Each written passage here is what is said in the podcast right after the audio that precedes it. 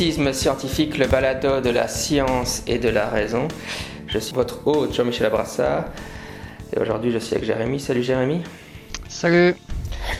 Et on est là pour discuter d'une application qui s'appelle Waking Up, hein, qui est une application qui permet de faire de la, de la méditation, de la pleine conscience. Et ça, c'est une des choses. Et en plus, ce qui est assez étonnant, et c'est ce dont on va parler, elle a été réalisée euh, par euh, Samaris, qui est un des, des quatre cavaliers de l'Apocalypse. Donc, il y avait euh, chez les athées, dans les années, au début, entre 2000 et 2010, ils étaient vraiment extrêmement populaires. Bon, ils ont un peu, ils ont un peu diminué de popularité. Il y avait Samaris, Richard Dawkins, Christopher Hitchens et Daniel Dennett. Mhm. Maintenant, euh, en termes de popularité, euh, Jordan Peterson est beaucoup plus populaire, je pense. Ouais, on n'a pas gagné au change. bah, Hitchens est mort aussi, évidemment. Donc ça... C'était quand même un type qui avait beaucoup de visibilité. Euh, ça a quand même joué aussi. Ouais, probablement que Richard Dawkins a aussi un peu mal vieilli, je pense. Hein, mais... Mhm. mais des... bon, de toute façon, c'est de ça qu'on va parler finalement. Harry, c'était le, le, plus jeune, je pense. Ouais, le plus jeune, ouais. Mais bref, est-ce que tu as, tu as téléchargé l'application Waking Up et tu l'as essayé? Oui, oui, oui, je l'ai, je essayé. Euh, j'ai, j'ai fait pas mal de, pas mal de petits exercices, pas mal de choses. Et c'est, je, je, suis assez content. Je trouve qu'elle est, plutôt sympa pour l'instant. Euh, et on pourra en reparler un peu tout à l'heure, mais c'est, ça ressemble évidemment à d'autres choses que j'ai vues, euh, mais peut-être avec une, avec quelques différences aussi qui sont liées à la manière dont Samaris l'a, la, conçu, la pensée. Euh, voilà, je pense que l'alternative la plus euh, la plus euh, importante au niveau francophone, c'est Petit Bambou. On pourra en dire quelques mots tout à l'heure aussi. Quoi. Oui, moi j'ai, essayé, je n'ai essayé aucune des autres applications, donc j'ai pas vraiment de mhm. point de comparaison. Ce qu'on peut dire, c'est que je crois que les cinq premières, six premières sont gratuites, et puis après il y a un abonnement mensuel. Et alors il y a vraiment un cours qui, entre guillemets, à suivre, par lequel commencer, qui compte 50 sessions, si mes souvenirs sont bons. Euh, donc, en imaginant que c'est des sessions de 10 minutes à, chaque fois, donc ça fait 50 jours, 10 minutes. Et après ça, euh, il y, a des trucs extra, entre autres, euh, il y a une daily meditation, donc une méditation, je suppose, qui, je ne l'ai pas encore essayé évidemment parce que j'ai pas fini le cours principal, mais qui change tous les jours. Hein. donc euh, normalement il y a du contenu euh, sans arrêt. Il y a aussi pour les enfants et alors euh, il y a toute une section. oui ça on en parlera je suppose parce que mhm. il y a aussi une section méta. je sais pas comment ça se prononce mais enfin amour et gentillesse. Il y, a des, il y a un endroit avec des méditations plus longues, jusqu'à une heure. Et puis alors il y a plein d'interviews et, de, et alors de, théories faites par Samaris. Les théories faites par Samaris, elles sont aussi assez courtes, entre 5 et 10 mhm. minutes. Bon, ça, ça varie, mais. Et puis, donc il y a pas mal, il y a pas mal de contenu. Euh, après, euh, bon, pour avoir accès à tout, il faut payer comme toutes les apps. Mhm. Ouais, c'est vrai que c'est assez complet et bah, ça c'est notamment, je pense, une différence qu'il y, a avec d'autres applications du même genre. Bah, c'est vrai qu'elle a le désavantage d'être en anglais pour la plupart des. Enfin, pour les auditeurs qui parlent pas anglais, évidemment. Mais... Ouais. Mais donc, euh, ce qui est intéressant, c'est que. Il y, y, y, a plein de choses intéressantes, mais euh, Samaris, évidemment, donc c'est quelqu'un qui est célèbre pour son athéisme, et puis euh, c'est assez étonnant de le voir s'investir dans, dans, le sujet de la méditation. donc, mm-hmm. Bon, c'est de la mindfulness, donc c'est bon, quand même tiré du bouddhisme, mais euh, sans, sans éléments euh, religieux, euh, enfin, dont on aurait extrait les éléments religieux. Oui, c'est ça, enfin, c'est dans, les conversations à l'époque, parce que d'abord il a écrit un livre qui s'appelle Waking Up aussi, du même titre, mm-hmm. que, malheureusement je n'ai pas lu encore. Mais à l'époque, c'est vrai que c'est assez étonnant de voir que il y avait, pour quelqu'un qui, pour, dans les milieux très athées, ça peut sembler étonnant, puisqu'il a une forme de pratique euh, spirituelle, euh, et ça peut paraître un peu antagoniste.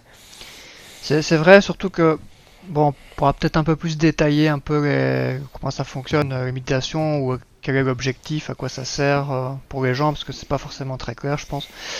mais il y a quand même dans sa méditation, il y a, quand même des aspects vraiment qui sont tirés du bouddhisme. Quoi. Donc c'est pas juste des exercices entre guillemets un peu mécaniques comme on peut trouver dans certaines certaines formations de pleine conscience ou chez des thérapeutes de pleine conscience on utilise uniquement ces exercices pour euh, euh, pour la gestion du stress, euh, la détente, faire le vide, des trucs comme ça. Mais il n'y a pas il a pas forcément les mêmes objectifs spirituels derrière. Ici, c'est quand même ça va plus loin quoi. Il y a quand même alors c'est pas religieux parce qu'il n'y a pas une question de de, de, divinité derrière ou forcément de, de réincarnation qui va avec certaines croyances qu'on va trouver chez beaucoup de, praticiens, mais il y a quand même un aspect spirituel qui, est très présent, euh, notamment euh, à travers les méditations euh, méta ou méta, je sais pas non plus comment ça se prononce, puisque ces méditations-là, c'est une sorte, c'est lié à une sorte de pratique de, des vertus pour pour atteindre un état, enfin ce qu'ils appellent l'état d'éveil, et c'est ces exercices visent à pratiquer euh, bah, des vertus comme la bienveillance, la compassion, la joie euh, ou l'équanimité, donc le fait de, enfin, de, donner la même place à tous les êtres vivants.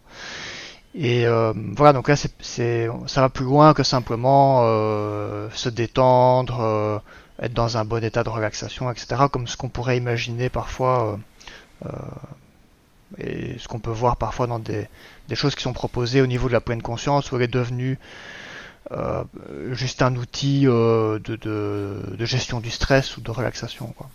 Ici, ça va quand même beaucoup plus loin que ça. Oui, c'est ça. Euh, oui, il y a tellement de choses à dire que je sais jamais.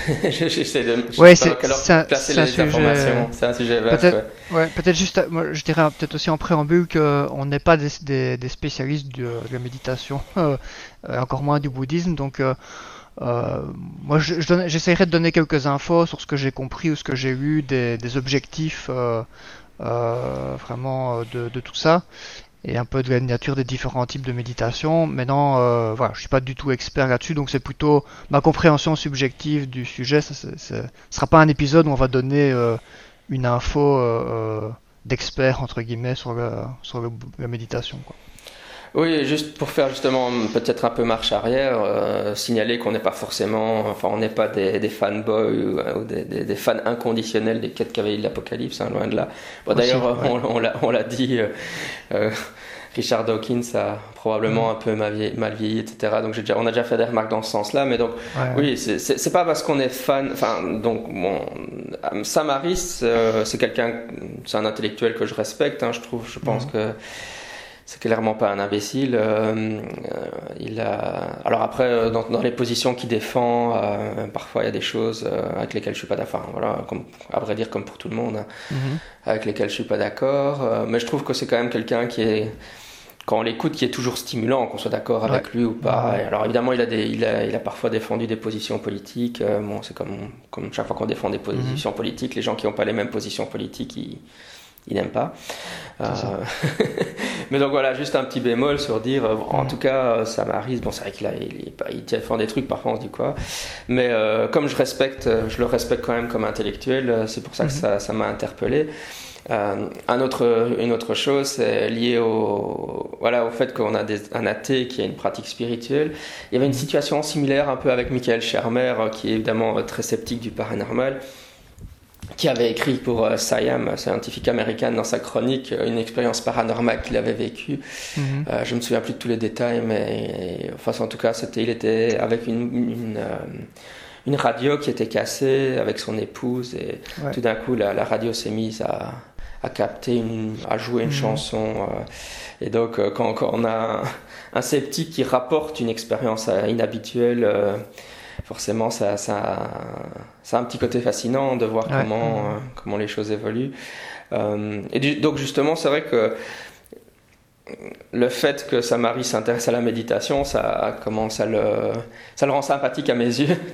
Euh, maintenant, pourquoi, pourquoi moi je me suis penché sur l'application? Mais Justement parce que je suis en train de lire un peu de la de la philosophie japonaise euh, et de mhm. la phénoménologie japonaise. Alors pour ceux qui ne savent pas, la, donc euh, Kimura Bim, c'est un phénoménologue et psychiatre. Et donc la phénoménologie, pour ceux qui ne savent pas, ça vient de Husserl qui avait essayé de faire une science qu'on appelle à la première personne. Donc la psychologie, la, psychologie scientifique telle que vous la connaissez tous, elle se fait à la troisième personne, c'est-à-dire que on pose des questions aux gens, on leur fait remplir des questionnaires, on observe des comportements. Donc ça veut dire qu'on est, il y a un expérimentateur qui, qui, regarde ou qui pose des questions.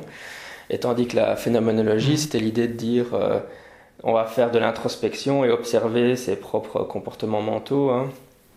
Et donc, euh, pour la phénoménologie de Husserl, c'était vraiment mmh. euh, euh, essayer de retrouver, retourner à l'expérience. Enfin, donc c'est assez compliqué à expliquer, d'ailleurs, c'est pas le sujet de l'épisode, mais retourner à l'expérience pure, hein, euh, comment on perçoit les choses. Et, mhm. et donc, euh, bah, évidemment, chez Husserl, c'est très intellectuel. et alors, bon, par curiosité, justement, la façon dont Samaris présente la méditation, c'est un peu ça. ça serait, et d'ailleurs, il y, y, a des comparaisons avec le bouddhisme et les pratiques de méditation, de dire la méditation serait une science de l'esprit à la première. Ou, bon, et après, il y, a des, controverses autour de ça. Est-ce que c'est une méthode ou une, Je dirais c'est plutôt une méthode d'introspection, mhm. d'observer ses propres euh, euh, volitions, ses propres pensées? Est-ce qu'on est face à vraiment quelque chose? Voilà, Donc voilà, le, problème, c'est quand on étudie la conscience, dans les débats sur la conscience, c'est. Euh, est-ce que la meilleure approche pour aborder la conscience, c'est euh, une science à la troisième personne, comme la psychologie scientifique? Est-ce que c'est une, une, approche à la première personne, comme la phénoménologie ou les pratiques méditatives inspirées du bouddhisme? Est-ce que c'est une forme intégrée des deux? Euh, enfin, c'est toujours. Euh, est-ce que, est-ce que, est-ce que quand on explique la science, quand la conscience, bah, quand on fait de la neuro, neurologie, voilà, je fais un scan du cerveau et je vous montre les zones qui s'activent quand vous pensez au chiffre 2, euh, est-ce que ça, ça explique la conscience? Est-ce que c'est le niveau d'explication qui est vraiment pertinent? Ou mhm. est-ce que c'est euh, quand, quand j'observe moi-même, je fais de la méditation et j'observe moi-même ce qui se passe quand je pense au chiffre 2 euh, Est-ce que c'est ça le bon niveau d'explication? Ou bien est-ce qu'il faut essayer d'intégrer les deux Les deux, il y a, il y a de la il y a eu un auteur qui a parlé de neurophénoménologie en disant qu'il fallait justement mixer les deux. Enfin, donc il y a plein de débats sur ces sujets-là en, en philosophie de l'esprit. Hein. Et donc c'est ce qui m'a, je me suis dit ah ouais ça m'arrive ça cette application. Et donc parce que c'est un peu, euh, je crois, je crois que toi et moi on est probablement plus des psychologues, enfin des gens qui s'intéressent à la psychologie classique, donc à la troisième personne. Donc euh, pour moi il y a un petit côté mhm. euh, dépaysement culturel d'aller voir des gens qui disent non non finalement, enfin ça m'arrive c'est un peu dans ce trip là, hein, dire comment la, neurologie, enfin je ne veux pas caricaturer sa position, mais en tout cas il est, clairement dans le camp qui pense qu'une introspection ou une, méthodologie de la, à la première personne est aussi cruciale pour comprendre le, le fonctionnement de la conscience. Ah ouais, tout à fait. C'est ouais, c'est vrai que c'est aussi un truc qui m'intéresse. Par rapport à ça, moi j'ai justement été lire pas mal de, de, sources. Euh, euh, j'ai plusieurs de mes, de mes contacts euh, qui, euh, qui sont des, des praticiens euh, assez intensifs de la méditation. Et donc j'en ai profité euh, pour, de la préparation de l'épisode pour leur demander un peu, euh, qui m'expliquent un peu leur, leur, expérience, quoi, comment c'était pour eux de, de, faire de la méditation, mais d'une manière plus intensive, quoi. Donc pas pas cette forme méditation un peu édulcorée qu'on utilise par exemple en thérapie euh, euh, pour faire de la gestion du stress, mais vraiment la méditation euh, en tant que, que, manière de vivre en fait, hein, qu'on pratique au quotidien. Ils m'ont donné pas mal de textes, de, de sources que j'ai lues. Et je voulais faire un, un, très bref résumé avec mes mots de ce que j'avais compris pour essayer de transmettre un peu ça aux auditeurs, de, de, voilà, de ce que j'ai compris de finalement c'est quoi la méditation et, et à quoi ça sert en fait. Et euh, voilà, donc je pense qu'on peut commencer par dire que la méditation, bah, dans beaucoup de textes, le but c'est d'atteindre une sorte d'état d'éveil. Voilà, après, euh, ça veut dire quoi l'état d'éveil? Ça varie un petit peu, mais en gros, il y a, y, a, y a, deux choses là-dedans. Il y a, y a une capacité à, on l'a évoqué un peu tout à l'heure, à calmer euh, ce qui se passe en nous et à être dans un état euh, plutôt de, de, de détente, euh, d'apaisement euh, émotionnel. Euh, voilà, ça, ça, ça correspond plus à ce qu'on pratique à ce qu'on pratique en, thérapie en fait. Hein. Euh, donc ça apprendre à, se calmer, se détendre, pas faire le vide, mais en tout cas aller vers un peu plus de, vide peut-être. Donc il y a un premier type d'exercice de, méditation qui vise à, à, cette euh, espèce d'état de détente. Euh, voilà, ça c'est ce que les gens imaginent intuitivement en fait quand on leur parle de méditation, c'est cet état de, détente. Mais ça c'est vraiment une première euh, première étape hein, qui permet d'observer un peu bah, nos nos, pensées, puis de les calmer, de passer par la respiration, d'étendre les muscles, euh, se focaliser sur les sensations, dans un état de, relaxation, quoi. relaxation ou transe ou peu importe les mots qu'on met dessus, parce que finalement ces états sont pas très différents euh, d'une méthode à l'autre. Dans l'hypnose, on trouve les mêmes états que dans euh, certains exercices de méditation. Donc ça c'est un premier niveau. Après il y a un deuxième euh, niveau, c'est plutôt euh, utiliser le premier pour arriver dans un état où on va un peu euh, devenir, et ça rejoint ce que tu disais avant avec la phénoménologie, devenir un avec l'expérience qu'on vit en fait. L'expérience en tant que personne ici et maintenant, mais aussi en tant que une partie de, d'une culture, de la planète, de l'existence, du monde. Et il y a quelque chose un peu de, pour utiliser ce terme, de la dissolution de l'ego là-dedans, c'est-à-dire d'oublier un peu ce qu'on est, ce qu'on pense, d'où on vient, où on va, euh, nos envies, nos peurs, nos espoirs, et d'être vraiment euh, simplement l'expérience du monde en fait. Et ça c'est ça c'est un peu le, deuxième niveau euh, ou deuxième type d'exercice qu'il y a dans, dans la méditation et euh, qui est aussi quelque chose d'important. Et ça, c'est ce qu'on va pas retrouver justement dans, dans des exercices qu'on fait en thérapie ou dans des petits ateliers ou euh, euh, des versions un peu édulcorées euh, de la méditation. C'est un peu euh, euh, voir la matrice, quoi, entre guillemets, quoi. Et, et donc cette cet état, ben, ça, ça, va aussi permettre différentes choses. Ça va aussi permettre des types de méditation comme il euh, y, a, y, a, dans la section méta hein, de, dans, Waking Up. Euh, donc là, c'est une méditation qui vise à une sorte de pratique des vertus. Euh, c'est pas les termes qu'ils utilisent. Hein, là, c'est moi qui, qui dis ça en pensant aux d'autres systèmes d'éthique ou de morale mais une pratique des vertus où on va essayer de cultiver euh, euh, la bienveillance, la compassion, la joie et euh, l'équanimité, comme je disais tout à l'heure. Donc, d'abord envers, envers nous-mêmes et après envers nos proches. Et puis, le but ultime, c'est de cultiver ça envers tout être, tout être humain, tout être vivant, en fait. voilà. Et ça, c'est, ça, c'est déjà beaucoup plus beaucoup plus profond entre guillemets euh, que simplement faire le vide, enfin essayer de faire un peu plus de vide, se détendre, euh, être dans un bon état de, de relaxation. Euh. Voilà, donc ça vise à, prendre la distance, à évacuer des émotions négatives du coup, hein, qui sont un peu l'opposé de ces, ces, vertus, donc la colère, l'orgueil, et pratiquer plutôt des émotions positives voilà, ça c'est un peu les, les buts plus spirituels entre guillemets et ça se traduit aussi dans tout un mode de vie parce que c'est la méditation. Parfois, les gens pensent que c'est les exercices de méditation, mais en fait, c'est pas ça. C'est pas ça. C'est tout un mode de vie et les exercices de méditation, c'est une partie importante de la pratique, mais ça passe aussi par plein d'autres choses, euh, par exemple par la pratique euh, euh, de certaines activités plus artistiques, hein, je pense au bouddhisme zen. Dans le bouddhisme zen, les arts floraux, la cérémonie du thé, bah, ça a un lien direct avec le bouddhisme zen et, et donc la version japonaise du, du bouddhisme. Et donc c'est toutes les toutes les tous les moments de notre vie sont des occasions aussi pour pratiquer la méditation qui existe aussi en dehors d'exercices de méditation euh, euh, codifiés. Quoi. Oui, juste pour préciser, parce que euh, tu disais que le, bouddhisme, enfin le, zen, c'est la forme japonaise du bouddhisme, c'est une des formes japonaises du bouddhisme. C'est la forme spécifique mhm, du, donc, du bouddhisme Chan en Chine. donc, enfin, c'est une, une, école de bouddhisme spécifique, mhm. mais, je, mais enfin, ça reste.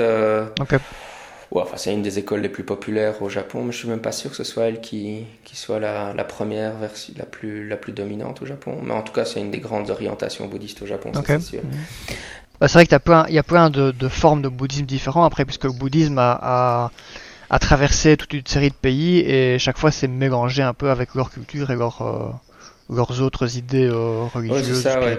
Et le, c'est vrai qu'au Japon, par exemple, il y a le bouddhisme qui est très orienté sur le culte des ancêtres, ce qui est vraiment spécifiquement au, Mhm. typique du bouddhisme japonais. Et puis le bouddhisme zen est plus axé sur la les pratiques de méditation. C'est une des caractéristiques du bouddhisme zen d'être plus axé sur la méditation que les autres branches du bouddhisme. D'ailleurs, il y a un bouquin mhm. super intéressant qui vient de sortir euh, qui s'appelle Why I'm Not a Buddhist. Pourquoi je ne suis pas un bouddhiste, un des, des grands spécialistes du bouddhisme euh, aux États-Unis, je pense qu'il habite. Il faudra qu'on le lise et qu'on en reparle parce que c'est vrai que, euh, enfin justement, tout, tout, son bouquin, il développe que le, c'est lié à ce, dont on est en train de parler maintenant, qu'en en Occident, on nous vend que le, compatibilisme, hein, que, le, que, le, bouddhisme serait une, religion qui serait plus compatible que les autres avec euh, la science, etc. Alors que, euh, enfin, justement, son argument, c'est que si on tenait le même discours sur, les autres religions, ça activerait notre système d'alerte, mais bizarrement, avec le bouddhisme, ça fonctionne pas. Parce qu'on pourrait dire la même chose hein, euh, du christianisme. Le, christianisme, c'est très compatible avec la science. Euh, il suffit de, voir dans Jésus un enseignant spirituel qui nous a appris qu'il fallait aimer les autres. Donc, en fait, on, on rebrand la religion. Et évidemment, les chrétiens et les musulmans, etc., ils essayent de tenir ça, mais quand les chrétiens et les musulmans mhm. essaient de tenir le même discours, les gens directement, ça leur ils font mais non c'est pas, pas vrai ce que vous êtes en train de dire.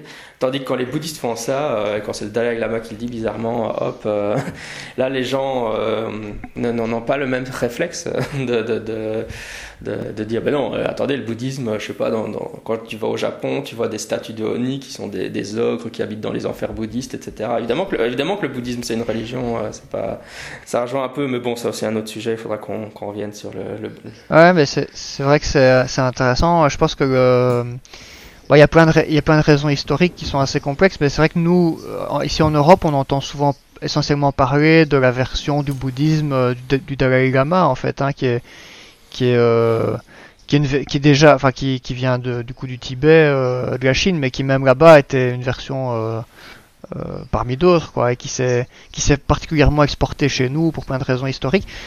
Et, voilà, donc du coup, on a, on a la, on a la vision du bouddhisme via une forme de bouddhisme bien spécifique qui s'est fort adapté à l'Occident, puisque Dalai Lama étant en exil euh, et n'étant plus au Tibet, bah, voilà.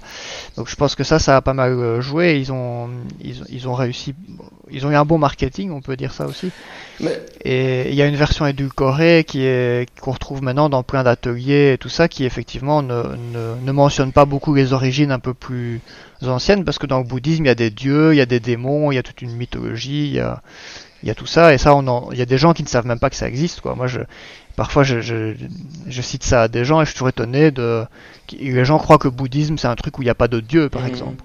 Ouais, alors que forcément, moi j'ai grandi justement dans des milieux chrétiens qui étaient plutôt dans, la version édulcorée du christianisme. On peut mmh. vraiment tomber la même chose. Hein. Si on tombe à la théologie mmh. d'Albert Schweitzer, euh, celui qui était en Afrique, là, bah, c'est bon, Dieu, c'est une force d'amour qui qui est dans l'univers, voilà. Et puis, euh, c'est quoi être chrétien mhm. bah, C'est s'aimer les uns les autres. Et on, dans, le fond, croire à rien d'autre que ça. Euh, ben, oui, alors on peut aussi vendre une version édulcorée du christianisme ou plus compatible avec la science, mais bizarrement, quand, mhm. quand les chrétiens tentent la même chose, là, ça, ça active le buzzer d'alerte. Ça passe mal. Avec, le bouddhisme, ça, Ah oui, mais oui, c'est ça le bouddhisme. Ouais. le bouddhisme a vraiment une, euh, un crédit de bonne foi, comme ça que les autres religions n'ont pas chez nous. Les autres religions sont, sont pas aspirent une, une, certaine inquiétude ou une méfiance, ce qui n'est pas le cas du bouddhisme. Alors que si on va voir un peu ce qui s'est passé euh, euh, en termes de violence du côté du bouddhisme, bah c'est pas non plus fantastique quoi. Hein. Il y a aussi de quoi être méfiant et et, euh, et, voilà, mais ça c'est vrai qu'il y a plein de raisons historiques. Alors après, c'est un argument qui est, qui est bien, mais je trouve qu'il a a aussi peut-être une certaine limite. C'est peut-être qu'on peut se dire aussi que les religions aussi elles évoluent avec le temps. Il y a des schismes, il y a des, des variantes. Et euh, on peut très bien imaginer que si euh, euh, dans une certaine région du monde, bah, il n'y a, y a que certains aspects d'une religion qui sont mis en avant et que les autres sont un peu rejetés pendant une longue période, bah, ça va devenir une, une variante locale bien instituée de, de, de, de, cette religion ou de cette spiritualité. Et que donc je, trouve qu'on ne peut pas décrédibiliser ça uniquement en faisant appel à, l'histoire de l'histoire négative de la religion à d'autres moments ou à d'autres endroits en fait. Oui, bien sûr. Et puis bon, évidemment, certaines personnes qui argumenteraient sur la dangerosité de l'islam, ils diraient, bah oui, bah, c'est parce que l'islam, il n'y a pas encore eu ces processus de de, mhm. de, ah, le mot m'échappe, mais enfin comme le christianisme est devenu a pris des formes plus bénignes en Occident, moins moins virulentes. Si on prend une mhm. analogie avec un virus, on a des protestants libéraux qui sont pratiquement des rationalistes, à peu mhm. d'exceptions près finalement. Bah, l'islam n'a pas mhm. encore eu ce processus de. Et c'est ce qui ferait que l'islam serait plus, dangereux que d'autres formes de religion, etc. Bah, bon, euh, on, s'éloigne de la méditation, mais pour rester. Euh, bah, enfin, juste une dernière chose qui est assez marrant, par exemple, mon épouse qui est bouddhiste japonaise la, mhm. vie du Bouddha et le fait qu'il a médité sur l'arbre body, euh, quand tu lui en parles, grosso modo, elle sait pas ce que c'est. ça n'a absolument aucune connectivité avec, avec la forme de bouddhisme qu'elle pratique, qui est une forme de, culte des ancêtres. Donc, euh, c'est mhm. moi qui ai dû lui expliquer. Donc, en gros, ce qu'on dit en Occident sur le bouddhisme, mon, épouse, qui est bouddhiste japonaise, elle en avait jamais entendu mhm. parler, alors qu'elle est mhm. pratiquante. c'est ça qui est marrant. Ça, ça c'est assez paradoxal. ça, montre, ça montre bien qu'il y a d'énormes différences entre les, différents bouddhismes. Il y a plein de types de bouddhisme différents. Et quand, en Asie, nous, on a fait beaucoup de visites de, de temples bouddhistes et c'est pas du tout. Euh, il y, a des, des temples où as, les murs sont recouverts de fresques qui décrivent euh, des, des, scènes avec des, des dieux mineurs et majeurs qui se combattent, qui font des... des... C'est le Seigneur des Anneaux, quoi. et pire, enfin, c'est le Seigneur des Anneaux, mais en plus fantastique, quoi. donc, euh, pour des gens qui, qui, ont, qui ont une vision bouddhisme, euh, du bouddhisme occidental, c'est un autre monde, quoi. Vous écoutez Scepticisme scientifique, le balado de la science et de la raison. Un podcast consacré à l'étude scientifique du paranormal à la pensée critique et à la philosophie. Pour euh, revenir à ce que présente Samaris dans, sa, dans, ses, dans ses leçons, donc dans, Waking Up, là, dans son application, mhm. sur la, pleine conscience, euh, moi ce qui m'a mhm. frappé, parce que ça fait quelques années maintenant que je me suis plongé dans le.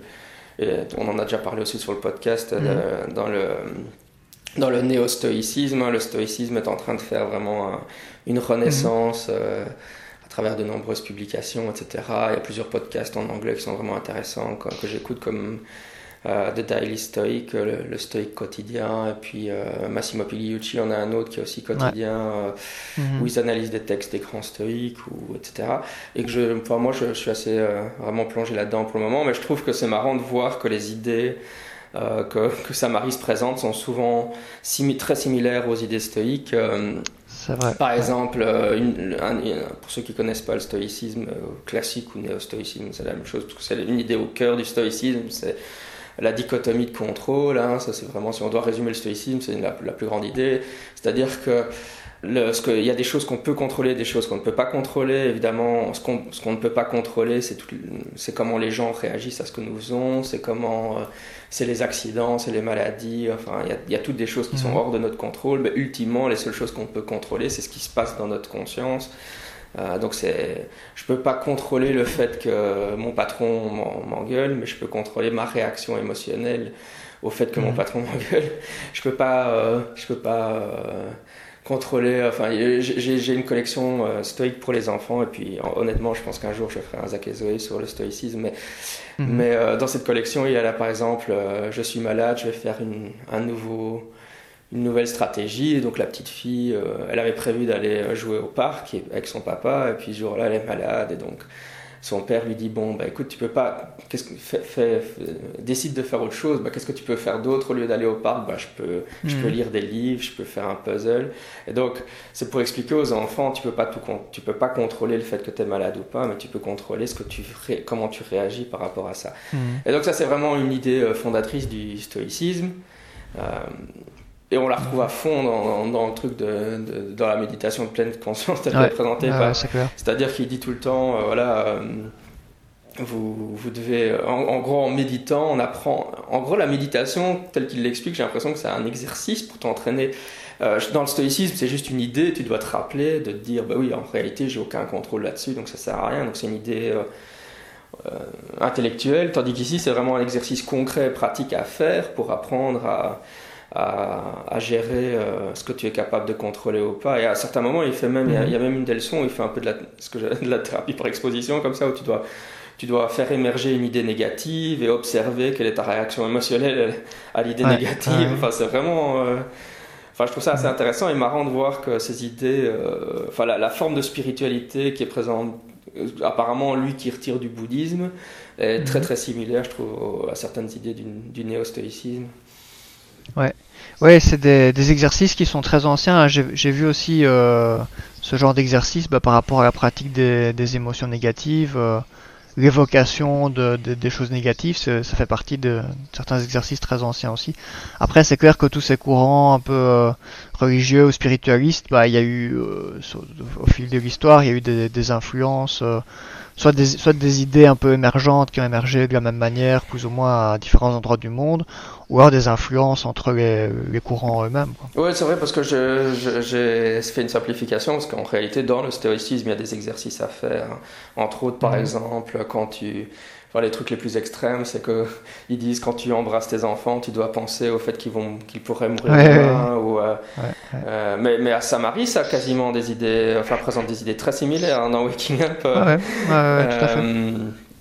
Et euh, parce qu'évidemment l'idée, euh, parce que eux ils n'ont pas fait le, le, waking up, c'est que c'est évidemment c'est pas juste une, un truc morbide ou faut se dire, euh, c'est que en fait en pensant à ça, au fait que tes enfants pourraient ne plus être là demain, ça doit te faire vivre dans l'instant en disant je dois profiter de chaque moment que j'ai avec mes enfants, ce moment que j'ai, je on doit une sorte de gratitude par rapport au moment qui vient d'arriver.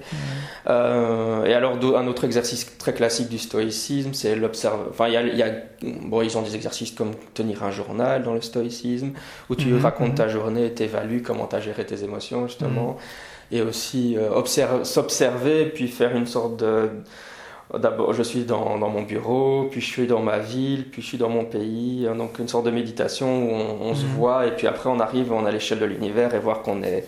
Toutes nos, actions sont finalement insignifiantes. Et donc, on est à presque rien. Et donc, si nos actions sont insignifiantes, on n'a pas de raison d'avoir un attachement émotionnel. Euh, mhm. Donc ouais, donc juste pour c'était un bémol pour dire non non en fait les stoïques ils ont aussi des exercices comme ça à faire même si c'est mhm. pas de la méditation.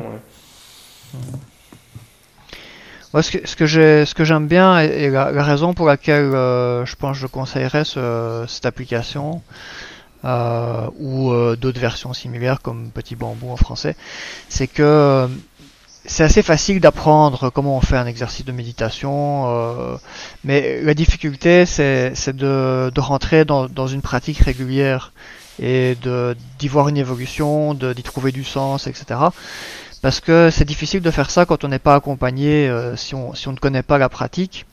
C'est pareil pour la méditation, pour l'hypnose, euh, d'autres trucs du style. Hein. Et je pense qu'il faut, euh, une base dans laquelle on est accompagné pour être un peu guidé sur qu'est-ce qu'on est censé attendre, qu'est-ce qu'on est censé obtenir, comment on gère les difficultés, d'être guidé dans une pratique un peu pas à pas. Et, euh, et, pour ça, je trouve que c'est très bien Waking Up parce qu'il y y a plein de, comme tu l'as dit tout à l'heure, bah, il y a en même temps différents types d'exercices de méditation, il y a des interviews, il y a de la théorie, il y a des, des trucs comme ça. Donc il y a vraiment tout ce qu'on pourrait trouver si on allait euh, euh, dans un dans un centre qui qui donne des cours toutes les semaines sur euh, tout ce qui est important pour la pratique de la méditation. en gros, on peut le retrouver dans cette dans cette, cette application de, de Samaris et ça, je trouve ça euh, vraiment vraiment bien. Euh, pour un coût qui reste euh, qui reste modique hein, genre si vous devez payer pour aller deux fois par semaine dans un dans un centre bouddhiste ou dans un, un truc de méditation bah voilà ça coûte beaucoup plus cher que payer l'abonnement à Waking Up oui, et puis finalement l'investissement demandé qui est basiquement de 10 minutes par jour mhm. est un investissement relativement léger, même si c'est une pratique qui, bon, on, peut dire régulière, ben, c'est autre mhm. chose que devoir se déplacer, aller dans un centre, faire, je sais pas moi, une heure, une heure et demie de méditation. Enfin, voilà. Ça, c'est important. C'est important aussi parce que euh, moi, enfin, je n'ai pas enseigné beaucoup de méditation parce que je fais surtout de l'hypnose, mais il y a pas mal de points communs. Et une difficulté en fait que, que les gens ont en général, c'est de pratiquer des exercices plus longs avec régularité. C'est assez difficile pour beaucoup de gens en fait. Bah, comme la pratique du sport, hein, comme ton, quand ton médecin te dit ah bah oui, il faut faire une demi-heure de sport par jour, euh, entretenir votre cœur, etc. Bah, on sait bien qu'il y a beaucoup de gens qui ne le font pas. Et euh, donc ici, c'est bien d'avoir une application qui te guide euh, au quotidien et en plus avec des exercices, comme tu disais, qui sont euh, relativement courts. Et ça, ça permet de, de mettre l'effort au même niveau de la motivation que peuvent trouver des, des débutants pour faire ce genre de, de, choses en fait. Donc ça c'est vraiment bien et ça, ça rend l'application accessible je pense à beaucoup de gens, euh, y compris des personnes qui veulent juste un peu découvrir ce que c'est, sans euh, aller faire une heure de méditation dans un dans un dans un centre euh, ou dans un truc local quoi. Oui, par exemple, moi, c'est vrai que moi, moi, par contre, bon, il se fait que je fais une demi-heure de sport par jour minimum. Mhm. enfin, je me suis me fait une petite salle de sport. Ben, c'est facile d'insérer soit avant l'échauffement, je fais mes 10 minutes de méditation, soit après l'activité sportive, après le, le mhm. cooldown, c'est facile de se dire, bon, on va faire un peu de méditation à ce moment-là. Donc, pour, enfin, bon, moi, j'arrive. Mais c'est vrai que d'ailleurs, les stoïques, et je pense que Samaris en parle aussi, parlent de l'important de se créer des, habitudes que tu répètes tout le mhm. temps, euh, comme ça, pour euh, de, des habitudes de vie euh, saines, comme je sais pas. et c'est vrai que, mais mhm. je, bon, moi, moi j'y arrive, mais c'est vrai que je sais que c'est pas forcément facile pour tout le monde, c'est certain.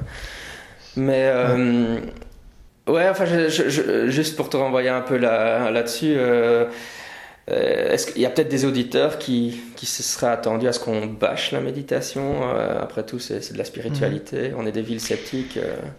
Ouais, c'est vrai qu'on peut en dire quelque chose, parce qu'il y a quand même pas mal de critiques vers la méditation. Et moi, je vois encore parfois des, des gens sur, sur Internet ou des associations, enfin, ou des, des, des, pages lutte contre les sectes et tout ça qui, qui crachent non-stop sur la méditation. Euh, moi, je pense qu'il faut pas, il faut pas confondre euh, certaines dérives ou certains usages euh, avec avec tout ce qu'on peut trouver dans une approche. Et ça s'applique même aux religions, hein, même aux religions catholiques ou autres. Moi, j'aime pas les religions personnellement, mais mais c'est pas pour autant que je vais dire que tout est acheté ou que les gens qui pratiquent une religion sont forcément dans l'erreur ou dans quelque chose qui ne qui est pas bon pour eux. Je pense que ça, ça serait complètement euh, méprisant de 1 et puis ça ne ça correspond pas à, ce qu'on peut voir en, termes d'effets sur leur vie. Donc euh, voilà, il y a des, c'est clair qu'il y a des dérives, il y a, tous les outils qui fonctionnent bien, bah, comme la méditation ou l'hypnose, bah, c'est aussi des outils qui vont être des outils de choix pour des, pour des, des, gens qui sont dans des dérives évidemment. Hein, pour les sectes, euh, si, si demain vous lancez une secte et vous voulez embrigader des gens, bah, c'est une très bonne idée d'intégrer euh, une ou autre forme de méditation ou d'hypnose parce que ça fonctionne bien justement pour, euh, pour se connecter à ses émotions ou pour euh, oublier un peu son, son ego, son passé, son esprit conscient. Et donc, bah, du coup, on peut utiliser ça aussi pour manipuler.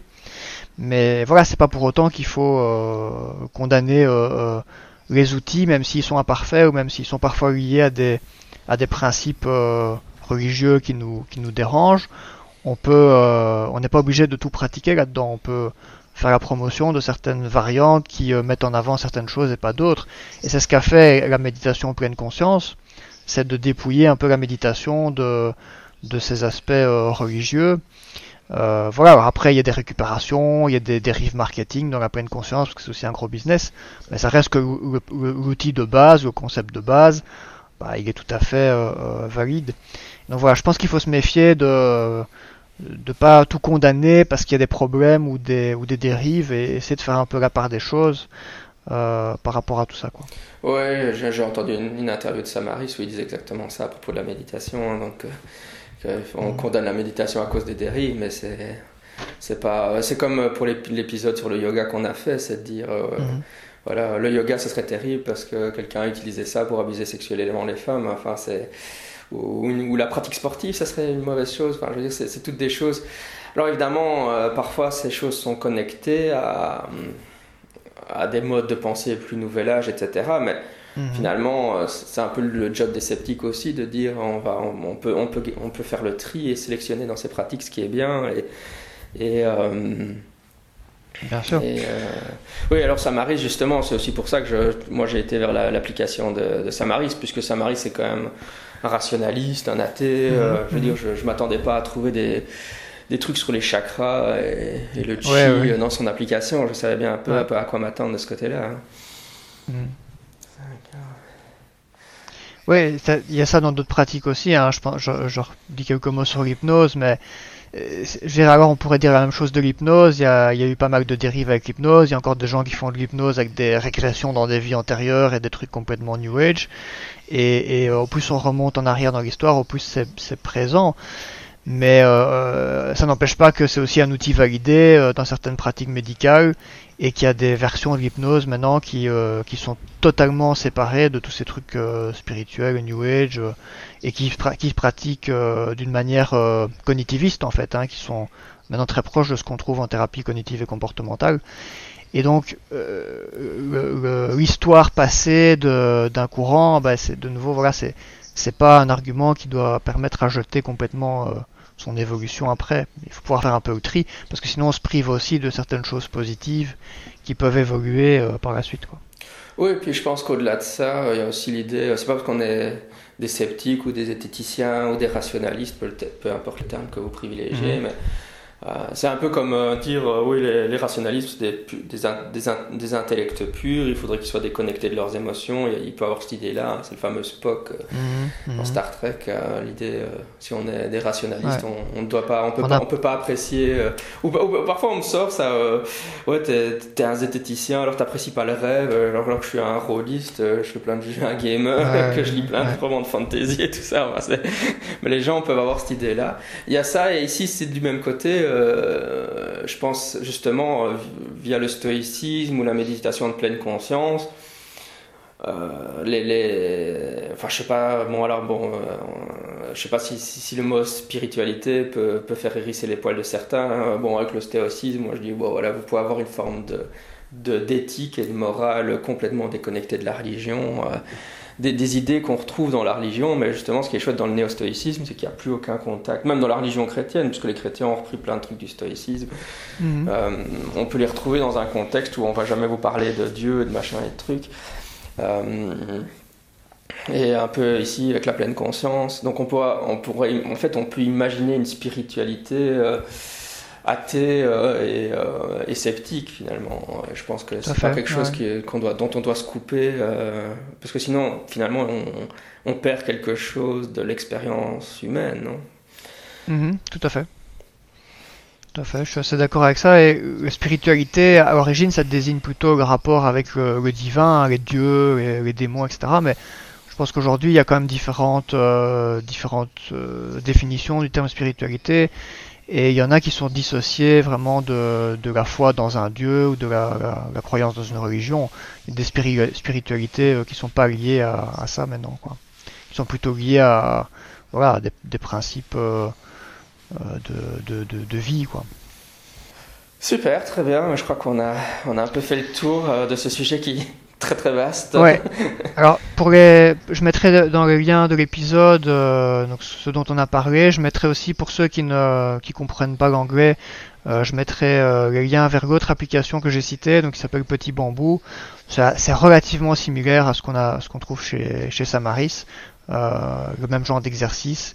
Et voilà, pour ceux qui euh, qui suivent pas l'anglais, ben là vous avez une alternative en français qui est sympa aussi et qui est qui, qui est relativement proche. Trois anneaux pour les rois elfes sous le ciel. Sept pour les seigneurs nains dans leur demeure de pierre. Neuf pour les hommes mortels destinés au trépas. Un pour le seigneur ténébreux sur son sombre trône. Dans le pays de Mordor où s'étendent les ombres. Un anneau pour les gouverner tous, un anneau pour les trouver. Un anneau pour les amener tous et dans les ténèbres les lier au pays de Mordor où s'étendent les ombres. Club JDR est un podcast de live play ou actuel play de jeux de rôle. Vous pouvez euh, nous écouter, moi et ma table de jeu, jouer à des scénarios de l'appel de Cthulhu ou encore de l'anneau unique.